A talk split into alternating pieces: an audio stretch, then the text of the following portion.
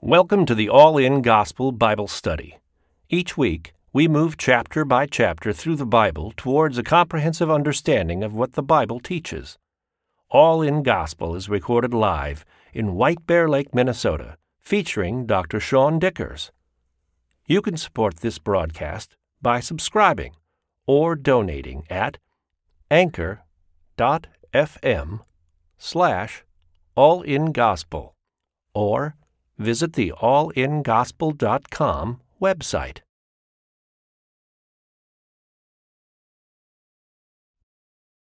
Numbers 25. We'll pick up where we left off two weeks ago. Uh, and we are getting towards the end of, of Numbers. Um, this chapter is going to be about harlotry. So if you came tonight for the first time and that's an issue in your life, I didn't pick this topic. It's just the next chapter. Um, and then we will we'll continue on next week too. So um, at the end of chapter 24, Balaam and Balak are having their little spat, and Balaam gives some advice to Balak, but we don't know what the advice is. Moses chooses to leave it out because that's not the point in chapter 24. And when we get to this kind of next chapter where it says in verse 1, it says, Now, we start the next chapter. Now we kind of find out what Balaam's advice to Balak was, is, which is you're not going to beat these guys in a spiritual war, but you can get them to submit in a purity war. So get your armies and send them home, send in your harlots and start to undermine the, the purity of Israel, that's what's going to get God against them, and that's what's going to make it so that you can take out Israel. So we start in verse 1. That's the context. Now in Israel, now Israel remained in Acacia Grove.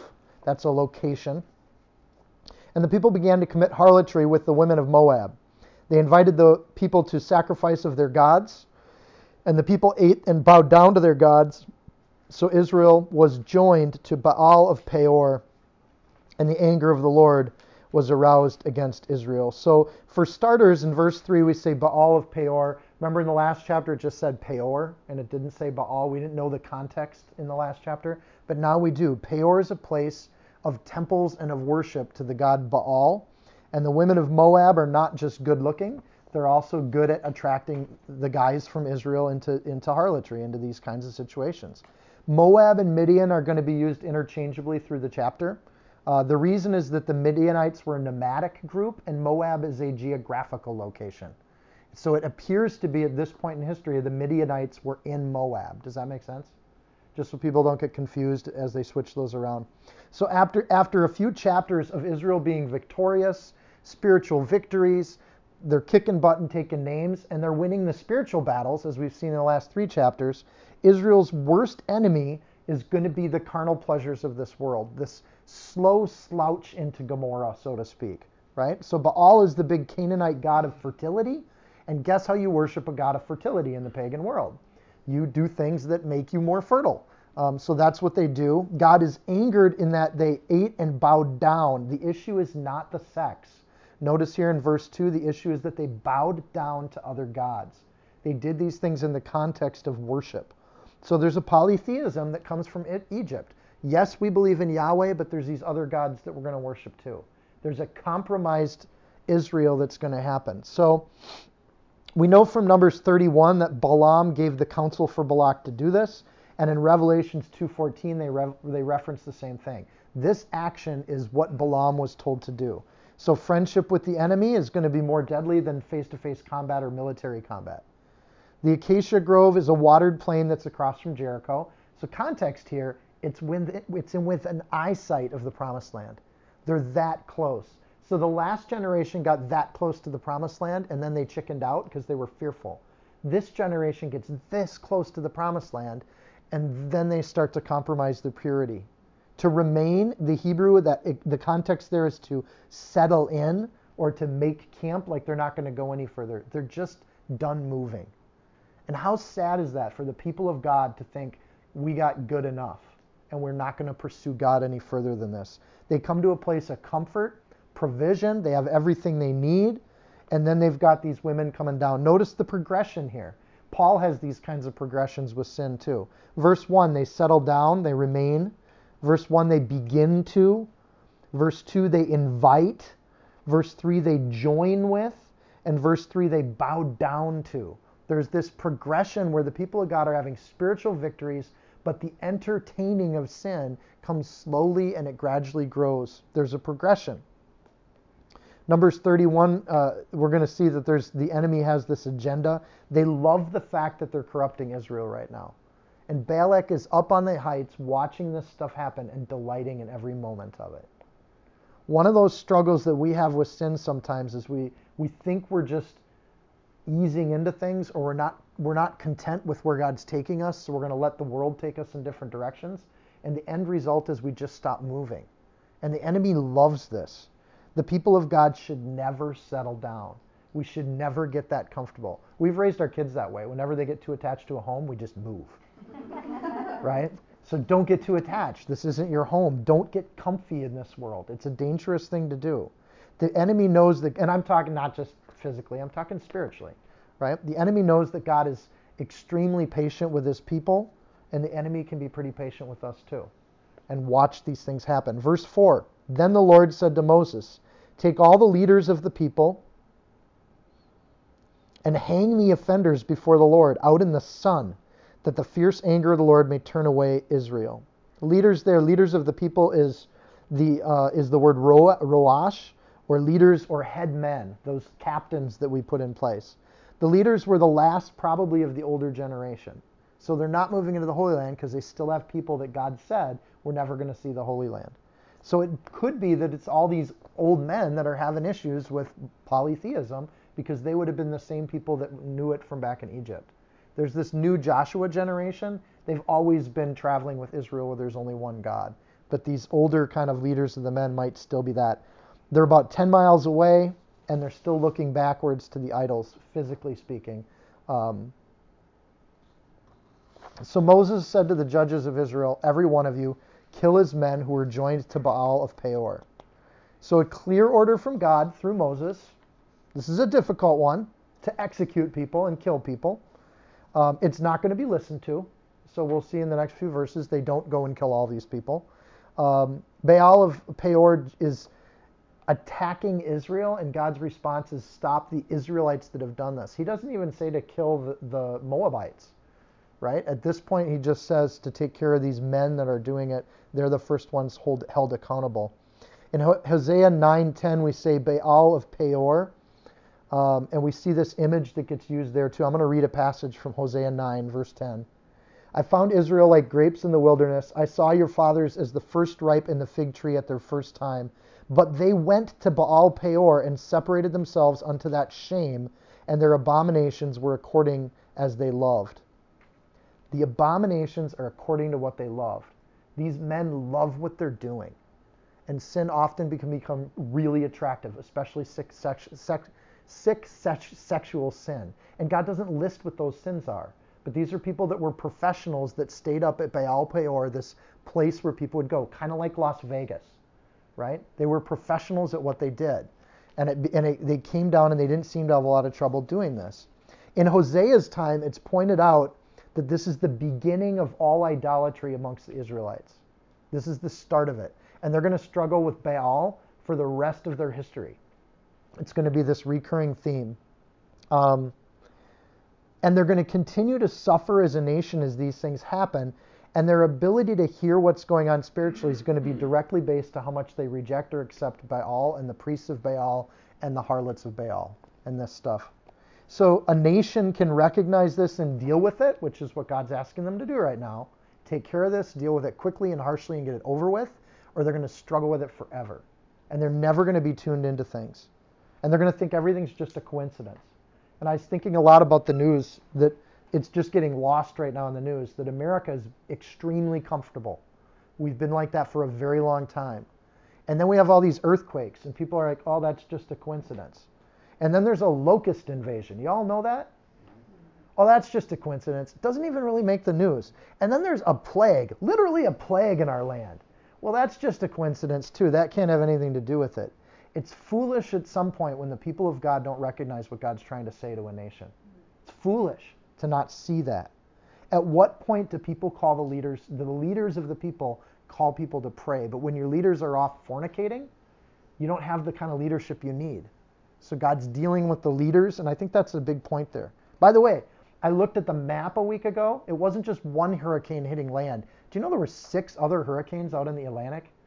At the same time, seven hurricanes over the Atlantic? That's crazy. That would normally be top of the news cycle. Like this is a natural phenomenon that we really I haven't seen it in my lifetime. Any of the older folks?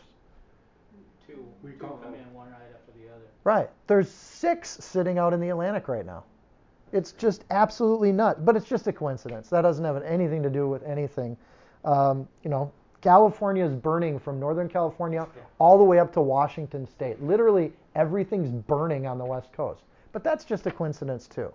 It's just you know, it just all happens to be happening at the same time. It has nothing to do with maybe God trying to tell the people of God to rise up and to speak and to say things or saturate and go hang gospel tracts on people's doors.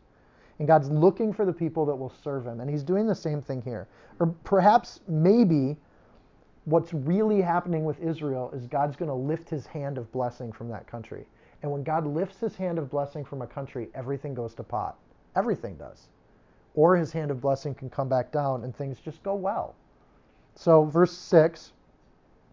I know I'm just getting Gary ready to talk afterwards with all this stuff. but- Verse 6 And indeed, one of the children of Israel came and presented to his brethren a Midianite woman in the sight of Moaz, Moses and in the sight of all the congregation of the children of Israel who were weeping at the door of the tabernacle. You got the believers crying at the door of the tabernacle, and here comes one of these head men with his Midianite woman, and he's bragging about it in the face of the tabernacle in front of everybody totally brazen, gutsy, in the face of God. I'm going to do whatever I want to do. Who are you to tell me how to live? And I'm not going to be sexually pure. I'm going to have sex with whoever I want to. Boom. So, what's going to happen? He marches right up to the thing. He's a ruling family member, and he presumes that in doing this that he's a safe person, but he's not, because in verse seven, now when Phineas, the son of Eleazar, Eleazar is right now the high priest, the son of Aaron the priest, saw it. He rose from among the congregation, took a javelin in his hand, and he went in after the man of Israel into the tent and thrust them both through. So not only did he brag about it in the front, he went back to his tent and started having sex with this woman. Okay, this is the ancient world. And he ran a javelin right through him. The man of Israel and the woman through her body. So the plague stopped amongst the children of Israel. And those who died in the plague were 24,000 people. So God's hand comes back and rests on Israel as they deal with this stuff. There's an equally bold zeal for God that Phineas shows that matches the zeal of this person in the face of Moses and the rest of the congregation. This guy rises, he takes, he went after, and he thrusts. See the progression? Kind of matches the other progression. Rise, take, go after, thrust. Not worried about the feelings of the defiant people, he actually deals with this person. And this is not a call for Christians to murder people, and I'm going to explain why, because there's actually a spiritual progression. At this point in history, God's trying to create a pure nation and to show the world what purity looks like through a worshiping Israel that serves one God, not many gods. So he's trying to establish this pure kind of nation amongst the history of the world so we can read about Israel. So there's world history happening in this very moment that God's trying to establish. But things change as we get through the progressive, progressive revelation of God. As we get to the New Testament, the weapon that we hold is clearly defined as the Word of God, which I can speak the Word of God at people and it doesn't thrust through them and kill them. But it is a sword, right? That's how it's defined again and again and again. I'll give you a couple examples. Ephesians 6:17, and take the helmet of salvation and the sword of the Holy Spirit, which is the Word of God. Hebrews 4:12 For the word of God is living and powerful and sharper than any two-edged sword, piercing even the division of soul and spirit and of joints and marrow, and is a discerner of the thoughts and the intents of the heart. So how many more people would have had to die in Israel if Phineas didn't do this? So by killing the people that are responsible for some of this brazen aggression, he actually saves probably thousands of people in the nation how many people are going to get punished because believers said and did nothing? And how many people are going to be parted from God at the end of days instead of brought close to God because we were too scared of hurting people? Because the Word of God's a sword. You tell people they're in sin, that hurts people and it makes them angry. But then you also have this other nice message of God loves you and He wants you to be pure and to come closer to Him. So, yeah, for me, this is convicting. Like you get to be older and you think of how many people in your life you didn't say something to when you knew you should have. And then, of course, you get to be uh, like an old cranky man. You just don't care what anybody thinks. And you can be ungraceful in how you talk to people. And there's this beautiful balance that most godly people find where they can be graceful with people and at the same time say, there is this thing called purity that God wants you to seek and strive for. Verse 10 Then the Lord spoke to Moses, saying, Phinehas, the son of Eleazar, the son of Aaron the priest, has turned back my wrath from the children of Israel, because he was zealous with my zeal among them, so that I did not consume the children of Israel in my zeal. Therefore say, Behold, I give him my covenant of peace, and it shall be to him and his descendants after him a covenant of an everlasting priesthood, because he was zealous for his God and made atonement for the children of Israel. Phineas is then an absolute hero in the, in the narrative of, of Israel and what's going on. And this is really the only kind of tale we know about this guy. But he's absolutely, little junior steps up. Notice that Eleazar didn't do this, but he did. And he's not just anyone. God starts with this title Phineas, the son of Eleazar, the son of Aaron, the priest. So he actually was a person that had some authority. He's not just anybody. He's actually responsible for the purity of Israel. He's a shepherd over that flock. So he's actually supposed to care for people. If he's just anybody, this is an act of murder. If he's representing God's desire for purity, then he's carrying out God's word. It's a, another a really careful balance. There's people get messed up by this stuff, right? Love has to be taken so seriously that sometimes love is to protect and guard and defend. And if somebody's breaking into your house and your whole family's at risk, Sometimes love is to protect your family from that person who's breaking in. And when this guy comes up boldly and brazenly to the tabernacle, he's threatening the entire nation of Israel. And there's a plague that's happening because of it. So he takes love seriously and he acts on it. God sees that and he rewards the people that are zealous and the people that didn't settle down and relax. So this world is a testing space for how we react to things and how we react to things with passion. Do we sit back and do nothing or do we act and we use the word of God? And it is a two edged sword, it cuts both us and the people we're talking to. He gives them a covenant of peace, which is wonderful. Instead of being worried about what other people think, this guy gets peace in his life. What a wonderful gift. One zealous act, and this guy leaves a legacy for generations of people. And isn't that how it happens sometimes? People are known by that one defining moment in their life. And we can either have shame in that moment or we can take pride in it.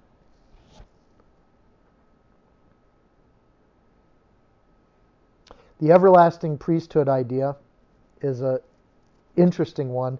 The kingdom age is to going to have priests that come through Phineas, Eleazar, Aaron. The Aaronic priesthood is to go forward. It's to go all the way forward to Exodus. Uh, what started in Exodus 40 and 44 with Aaron is to descend all the way through Zadok a guy you're to run into in First Chronicles chapter 6. And it's going to go through all the way until the Israelites are carried off to Babylon. And, and then Ezra records that that priesthood is still there, but the records are, are kept by the priests in Babylon. And then when they come back to the land, they're still there. In fact, those temple records that record the priesthood are there until AD 70, when the Romans completely destroyed all Jewish records of genealogy and, and records. So, in that sense, this priest that would last forever had to have shown up before AD 70 because the records are gone at that point, unless God's keeping track of some other kinds of records.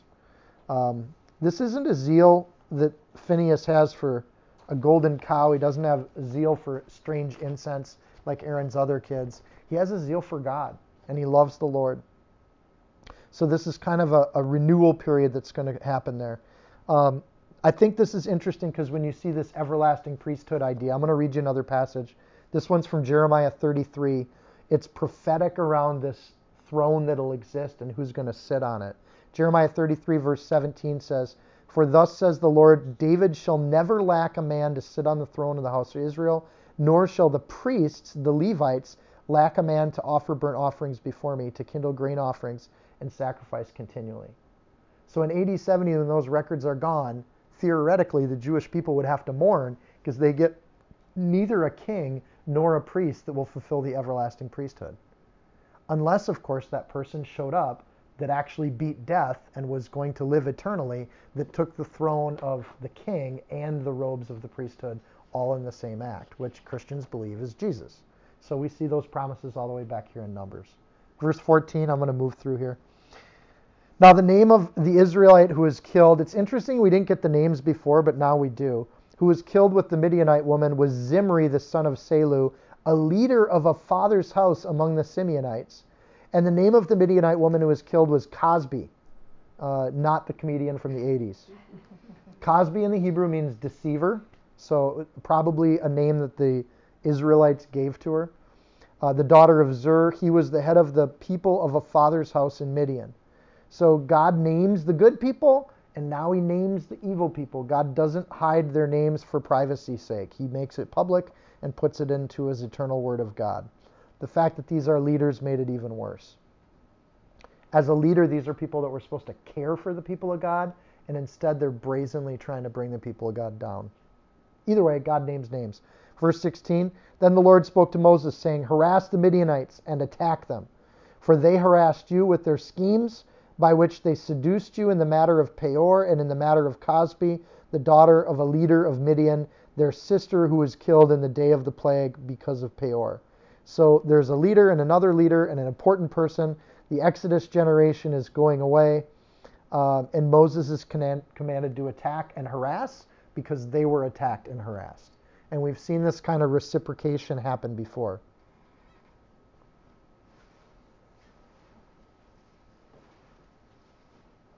God's brought the people of God to the gates of the promised land before. I'm going to kind of, we're at the last kind of segment of Numbers here. We're getting there. We've seen a lot in Numbers about how the walk of the people of God should go. And there's been tons of lessons. And for those of you that have been here through Numbers, I just want to go back through those lessons with single words. The first lesson we saw was that fear gets in the way of being in the promised land. And people God can be struck by fear and it cripples you and it makes it so you don't get in there. Then they try to attack by force, and being forceful to get your way is another thing that gets them repelled and sent with equal force in the opposite direction. And the people of God can get lost trying to force their will on other people. Number three, they get to detours. They wander through the wilderness, so lots of detours, and they just lose their way and become aimless, and Christians can do that too. Then they get into conflicts with people and they don't resolve those conflicts the right way. And conflict can get in the way of bringing people into the, uh, the kingdom of God. And then number five, they get into spiritual battles. And we saw that for the last three chapters, right? And spiritual battles are kind of okay because God fights them and the Israelites don't even know it. They're literally not part of the story while that's happening. That's pretty amazing. And then we see this settling in thing happen in this chapter. They just get comfortable. And the people of God lack that access to the God's promises because they got too comfortable and they weren't pursuing God with zeal, which seems to be the main idea in this chapter. You see the trajectory or the pattern there? Fear, force, detours, conflicts, spiritual battles, kind of a good thing, and then settling in, and then lust for the world. And this lust for what Baal Peor has to offer. Like what they had to offer is better than what God has in store for them. They worship idols. And that's the walk of faith so far in the book of Numbers. So where Leviticus shows us how to worship God, Numbers shows us how to fail God in numerous ways. I, I had to go there. I started to ask myself, where does God lead in my life? Does God lead my life or does my 401k lead my life? Does God lead my life or does sneaking away to get me time lead my life? Does God lead my life or does sleep lead my life or work lead my life or money or pride or claims to titles, all those things. What do I pursue when I get time off? Where do I go? Where is my worship? Because that's my idol, whatever it is. And it either can be a true worship where you pursue God in that relationship with God, or it can be a fake worship where you pursue anything else on this planet. And that's a dangerous thing because non Christians are like, so what? You don't do this or you don't do that and you don't do this? And it's like, no, I do God. And it replaces those things. It's not that I can't do those things. Paul said we can do all things, right? In moderation, right? God forgives if we need to. But the point is, we should be pursuing God with everything we have. And the Israelites, it's kind of a downer of a chapter. They just fail here, right? And we see one hero stand up and have some zeal, and he pursues God with zeal, and God acknowledges this person. And thousands of people die. So then we get to Numbers 26. I'm going to move through this chapter. You see how long it is? That's because we are to Numbers part two, the second census. So this is where y'all get to laugh at how I pronounce names. Um, this is kind of the end of this section. Chapters 1 through 9 of Numbers were the preparation of the people, 10 through 25 were the wanderings of the people, and now we get to the end of the book. So we're going to wrap things up in the next few chapters, but we'll do one of them tonight. And it came to pass after the plague that the Lord spoke to Moses and Eleazar, the son of Aaron the priest, saying, Take a census of all the congregation of the children of Israel from 20 years old and above by their fathers' houses, all who are able to go to war in Israel. So we're going to get ready to do some battle. So Moses and Eleazar the priest spoke with them in the plains of Moab by the Jordan across from Jericho, saying, Take a census of the people from 20 years old and above, just as the Lord commanded Moses and the children of Israel who came out of the land of Egypt. So 30 years ago, 40 years ago, I'm sorry, they took a census of all the people and they had X number of people. And now God's saying, okay, time to take another census. We must be ready to move into the promised land. There's only one person that we know of that's still left, and that's Moses. So Moses has still got to die, and we'll get to that in a couple chapters.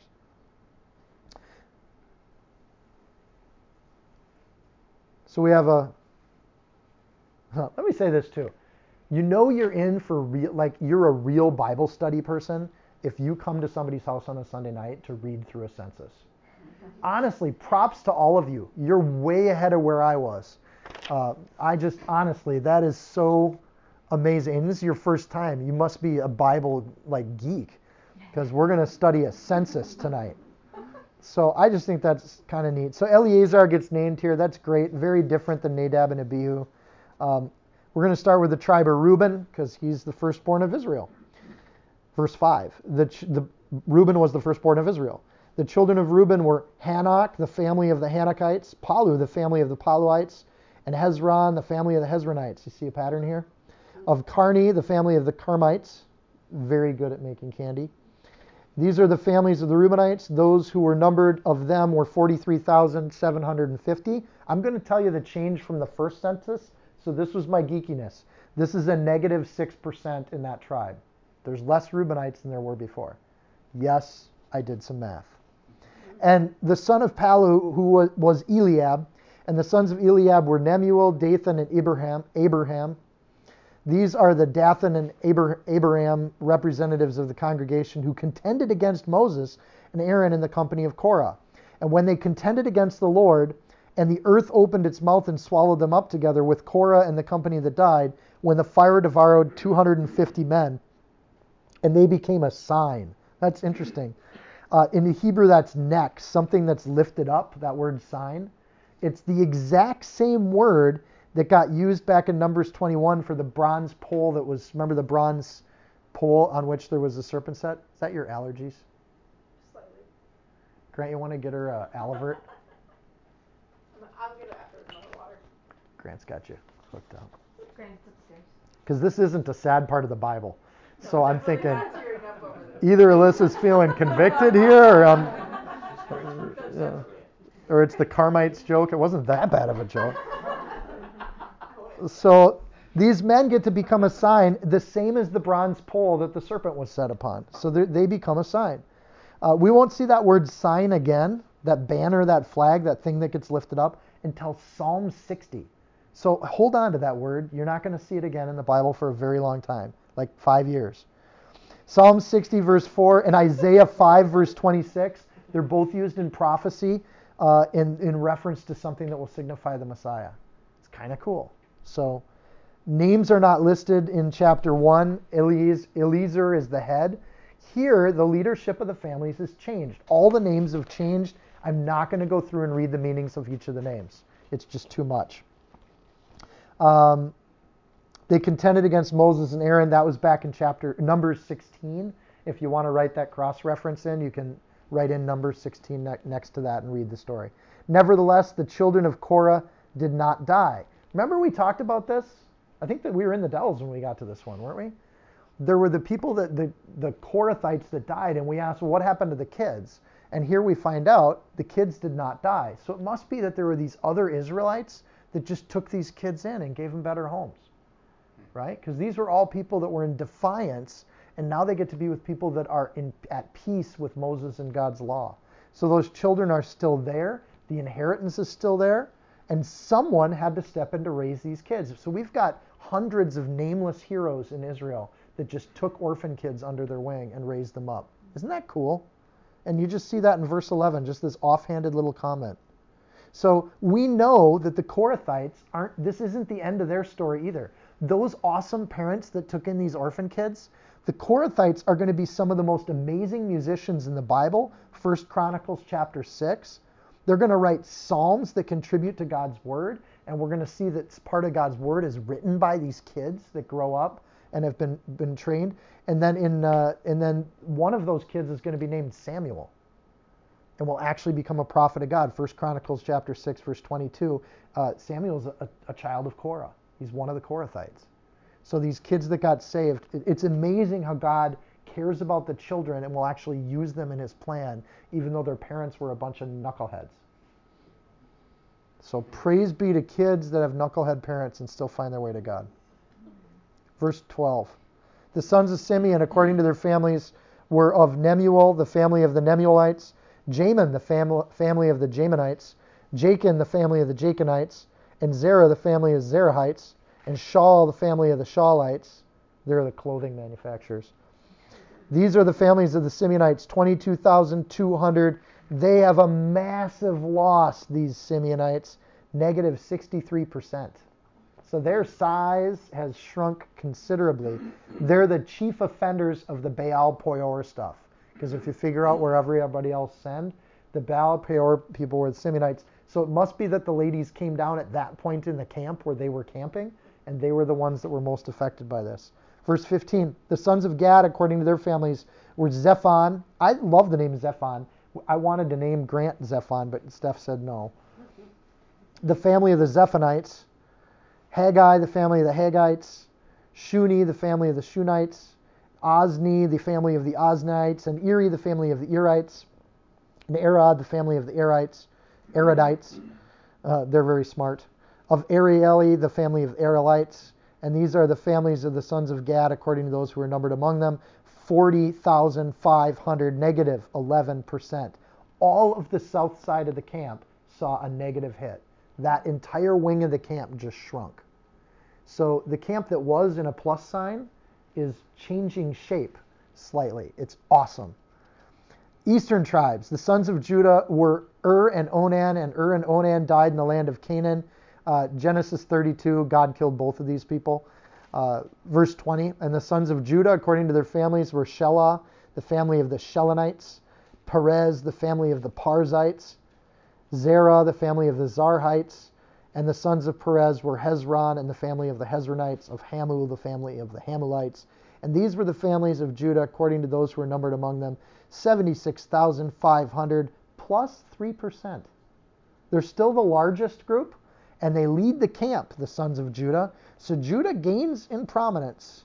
It's the only real line here that does. Um, the only uh, the line that gets developed in this particular passage uh, is important. All these families. Two thoughts. One, do you see how God's looking at families now instead of leaders? He's looking more at groups instead of individuals. I think that's kind of interesting. Uh, the word Perez sounds familiar because uh, we saw that back in uh, at Genesis 38. That's the family that kind of came out of Tamar and, and she posed as a prostitute. And remember this story? So that's that line. They're still around. First Chronicles 2 leads this kind of sto- this King David story. Uh, God adds mercy and uses this kind of clan to bless the whole world. The sons of Issachar, according to their families, were Tola, family of the Tolites. They like to go to the bathroom. Of Pua, the family of the Punites. Jashub, the family of the Jashubites. Shimron, the family of the Shimronites. These are the families of Issachar, according to those who were numbered among them, 64,300 plus 18%. This arm is growing. Advanced divisions of troops, they grow on this side. Uh, this is going to be, remember, Judah and this side of the, the cross goes first whenever they march. So God's buffering up the lead unit that goes as they march into battle. There's more people on this side that are going to move into battle. On the west side, uh, Manasseh gets mentioned first, even though it's Ephraim's flag.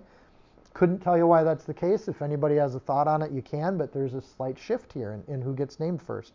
The sons of Joseph and their families by Manasseh and Ephraim were uh, the sons of Manasseh, uh, of Machir, the family of the Machirites. Uh, Machir begot Gilead, of Gilead, and the family of the Gileadites. And these are the sons of Gilead, of Jezer, and the family of Jezerites. And Helek, the family of the Helekites. Um, I won't make that. And Ezrael, the family of the Ezraelites, of Shechem, and the family of the Shechemites. And Shemida, the family of the Shemidielites. Of the Hepher, and the family of the Hepherites. Those were the milk loving people. And now Zelophehad, the son of Hepher, had no sons but daughters. And the names of the daughters of Zelophehad were Mahlah, Noah, Hoglah. What a bad name for a young lady. Hoglah, Hoglah, Milcah, and Tirzah. These are the families of Manasseh who are, who are now numbered among them 52,700. Again, they have a huge gain, 64% gain. They're now the biggest of the tribes. So they've gone from the smallest to the biggest. There's only one son here. Gilead had six sons. Verse 33, Zello has no sons. And that's going to be a story in chapter 27. You're going to have these young ladies that come and demand their rights, and, and Moses is going to give it to them. These are the sons of Ephraim, according to the families of Shuthelah and the family of the Shethulahites, and Becher, the family of the Bacherites, and Tahan, the family of Tanites, 36. And these are the sons of Shuthelah, of Aaron, and the family of the Aaronites. These are the families of the sons of Ephraim, this, according to those who were numbered among them, 32,500. These are the sons of Joseph, according to their families, negative 20%. Genesis 48:19, Ephraim would be greater than Manasseh, but Ephraim is not yet greater than Manasseh. So there's a promise from Genesis that, according to this census, is not true. It will be fulfilled, if you want a spoiler, in Deuteronomy 33, verse 17. So this is going to be, uh, yeah, we'll keep going. Verse 38. Sons of Benjamin, according to their families, were Bela, the family of the Belalites, Belaites, of Ashbel, the family of the Ashbelites, of Ahiram, the family of the Ahiramites, Shupham, the family of the Shuphamites, they make good footwear, of Hupham, the family of the Huphamites, also make good footwear. And the sons of Bela were Ard and Naaman, and Ard and the family of the Ardites, Naaman, the family of the Naamanites, Naamites.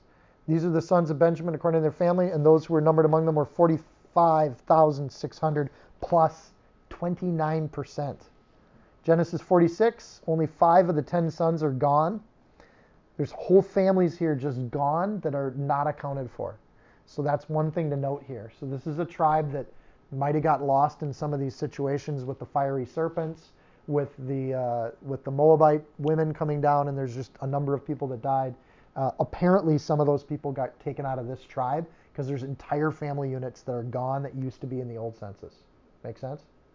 So these are things that we're supposed to notice because as good Jewish learners, we're tuning into both these censuses, and this is what they had to study in eighth grade. We have to learn the states and capitals, but this is what they would have studied. On the north side, verse 42, these are the sons of Dan according to their families, of Shuham, the family of the Shuhamites. Again, good footwear. And these are the families of Dan according to their families, all the families of the Shuhamites, according to those who are numbered among them, 64,400, 3%. And there's only one family, even though they gained 3% with only one family in that whole tribe. The sons of Asher, according to their families, were Jimnah and the family of the Jimnites. First people to do Phi Ed class. Of Jesui, the family of the Jesuites. There are people that think the Catholic Jes- Jesuites came out of this passage. I think that's ridiculous. Um, but they believe there's some people that think that this is where that came from and that these people were really good scholars. There's no biblical evidence of that at all. It's just kind of a Catholic tradition. Just if there's any Catholics in the room, just so you know that. Uh, of Berai and the Beraites, they liked fruit. Of the sons of Berai and the Heber, the family of the Heberites, and Malkiel and the family of the Malkielites, they loved little green rocks. And the name of the daughter of Asher was Sarah. And these are the families of the sons of Asher according to those who are numbered among them 53,400. That's plus 29%. Uh, there's no reason given anywhere of why we see Sarah noted in this passage. So I think when we get to heaven, we'll find out that there's something significant with this character, but there's no other mention of her in the Bible anywhere. She's just mentioned here for no reason, and we don't know why. So this is kind of a curious little passage. Verse 48. And very disappointing when you're the geek trying to get this ready for Bible study in two weeks, and then you come across one and you're like, oh, who's Sarah? And you go looking her up and you try to find her, and your answer is eh, nothing. And there's just nothing there. So I'll keep reading. Verse 48 The sons of Naphtali, according to their families, were Jaziel, the family of the Jazielites, of Guni, the family of the Gunites. Uh, no, I'm not going to make that joke either. I, I was going to say they were good target shooters just for Grant, but I pronounced it wrong. 49, Jezer, the family of the Jezerites, Shillem, the family of the Shillemites. And these are the families of Naphtali according to their families. And those who were numbered among them were 45,400. That's 15,000 less, or 8,000 people. Uh, the front and rear guards are still the largest and the longest of the rows, but the two other sides have shrunk, making the camp of Israel look even more like a cross. So it's kind of interesting how this happens. Um, these are these are those who were numbered of the children of Israel. Here's the grand total 601,730. You should note that this is a miracle. And when you read this, you should read an absolute and total miracle. 40 years, the people normally grow exponentially over time. This is only a difference of 1,800 people amongst maybe 2 million, because we're only counting the 20 year old and up men here. This is a total miracle. It's a difference of 0.3%. So, 40 years in the wilderness, God's people are here ready to go in. They're fearful, and God says, okay, you're going to get 40 years to wander in the wilderness. They come back around 40 years later with virtually the same number of people ready to go into Holy Land. It's absolutely incredible. And you think that they have physically stagnated and their population is stagnated, and they have spiritually stagnated. And that's the story of Numbers. This is how we can kind of get lost in the wilderness. All the beauty of 1 through 9 teaches us how to prepare for a walk with Christ, walk with God, and then you get all these ways in which you can just stagnate in your faith. And this is what's going on. So you get back to those things fear, aggression, conflict, um, sexual immorality. These are things that stagnate your spiritual life and they kill your growth. And they killed the growth for Israel too in a miraculous way, 2 million people have virtually no population growth. And it's not because of food, because they're getting manna every day. And even if manna tastes like oatmeal and not so good, it still sustains you and sticks to your stomach halfway through the day. Oatmeal's very good for you, honey, even though it doesn't taste good. So they look forward in the next verses. Even though they've stagnated, God's still looking forward. Verse 52. God speaks to Moses, saying, To these the land shall be divided as an inheritance according to the number of names. So to a large tribe you give larger inheritance, to a small tribe you give smaller inheritance, and each shall be given as inheritance according to those who were numbered of them. But the land shall be divided by lot, and they shall inherit according to the names of the tribes of their fathers, according to the lot of the inheritance shall be divided between the smaller and the larger. For those of you that don't have a legal mind, that means we're going to add up all the families and there's going to be one lot for each family, and then they're going to draw the land by lots. So there's going to be an element of luck, and there's going to be an element of kind of fairness, and that the bigger the people with more people are going to get more land. And then God's going to decide what that land is because they're going to draw by lots. Make sense? So God's adjusting the sizes. He's blessing some tribes, not blessing others. Again, we see Israel is organized. They're not all willy nilly everywhere. There's an organization and a system to it all. Uh, their location is going to be de- de- determined by faith. Essentially, they're going to say, I'll go where you put me, Lord, when they draw these things. Um, and they're going to go wherever they're sent and they're going to love it a lot.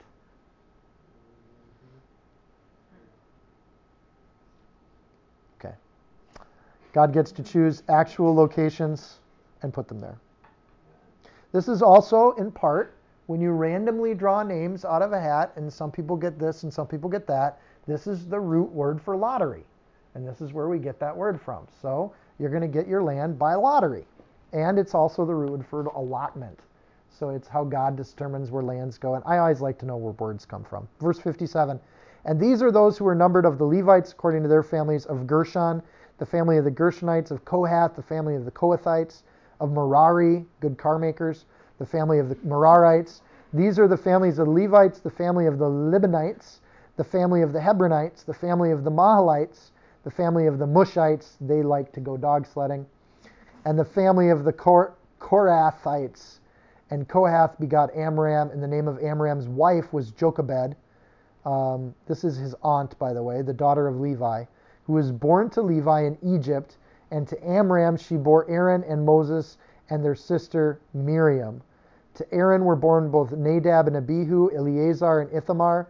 And Nadab and Abihu died when they offered profane fire before the Lord. Notice that Moses' kids are not mentioned. Isn't that kind of interesting? Aaron's kids are because there's a lineage of the priesthood, but Moses is not a king in Israel, and there's nothing here that would imply that his kids are going to take over leadership. That's phenomenal given the ancient world doesn't work that way. So this is either like a huge mistake in ancient writing, or Moses intentionally is choosing to not be a king and not take over this country. So I don't think there's a, I don't think it's by chance. I think Moses did that did that intentionally.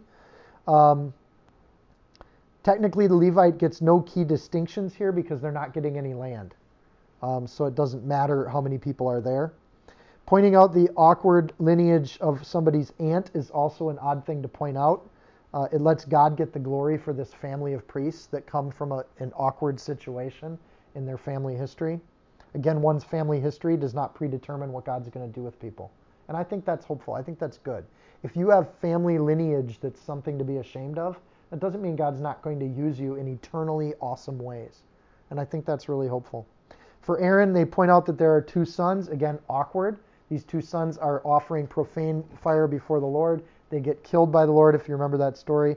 God doesn't erase the mess, He just blesses the family because of the people that have zeal in that family, too. Because of Aaron, because Eleazar, um, be, because of Phinehas that we saw in the last chapter.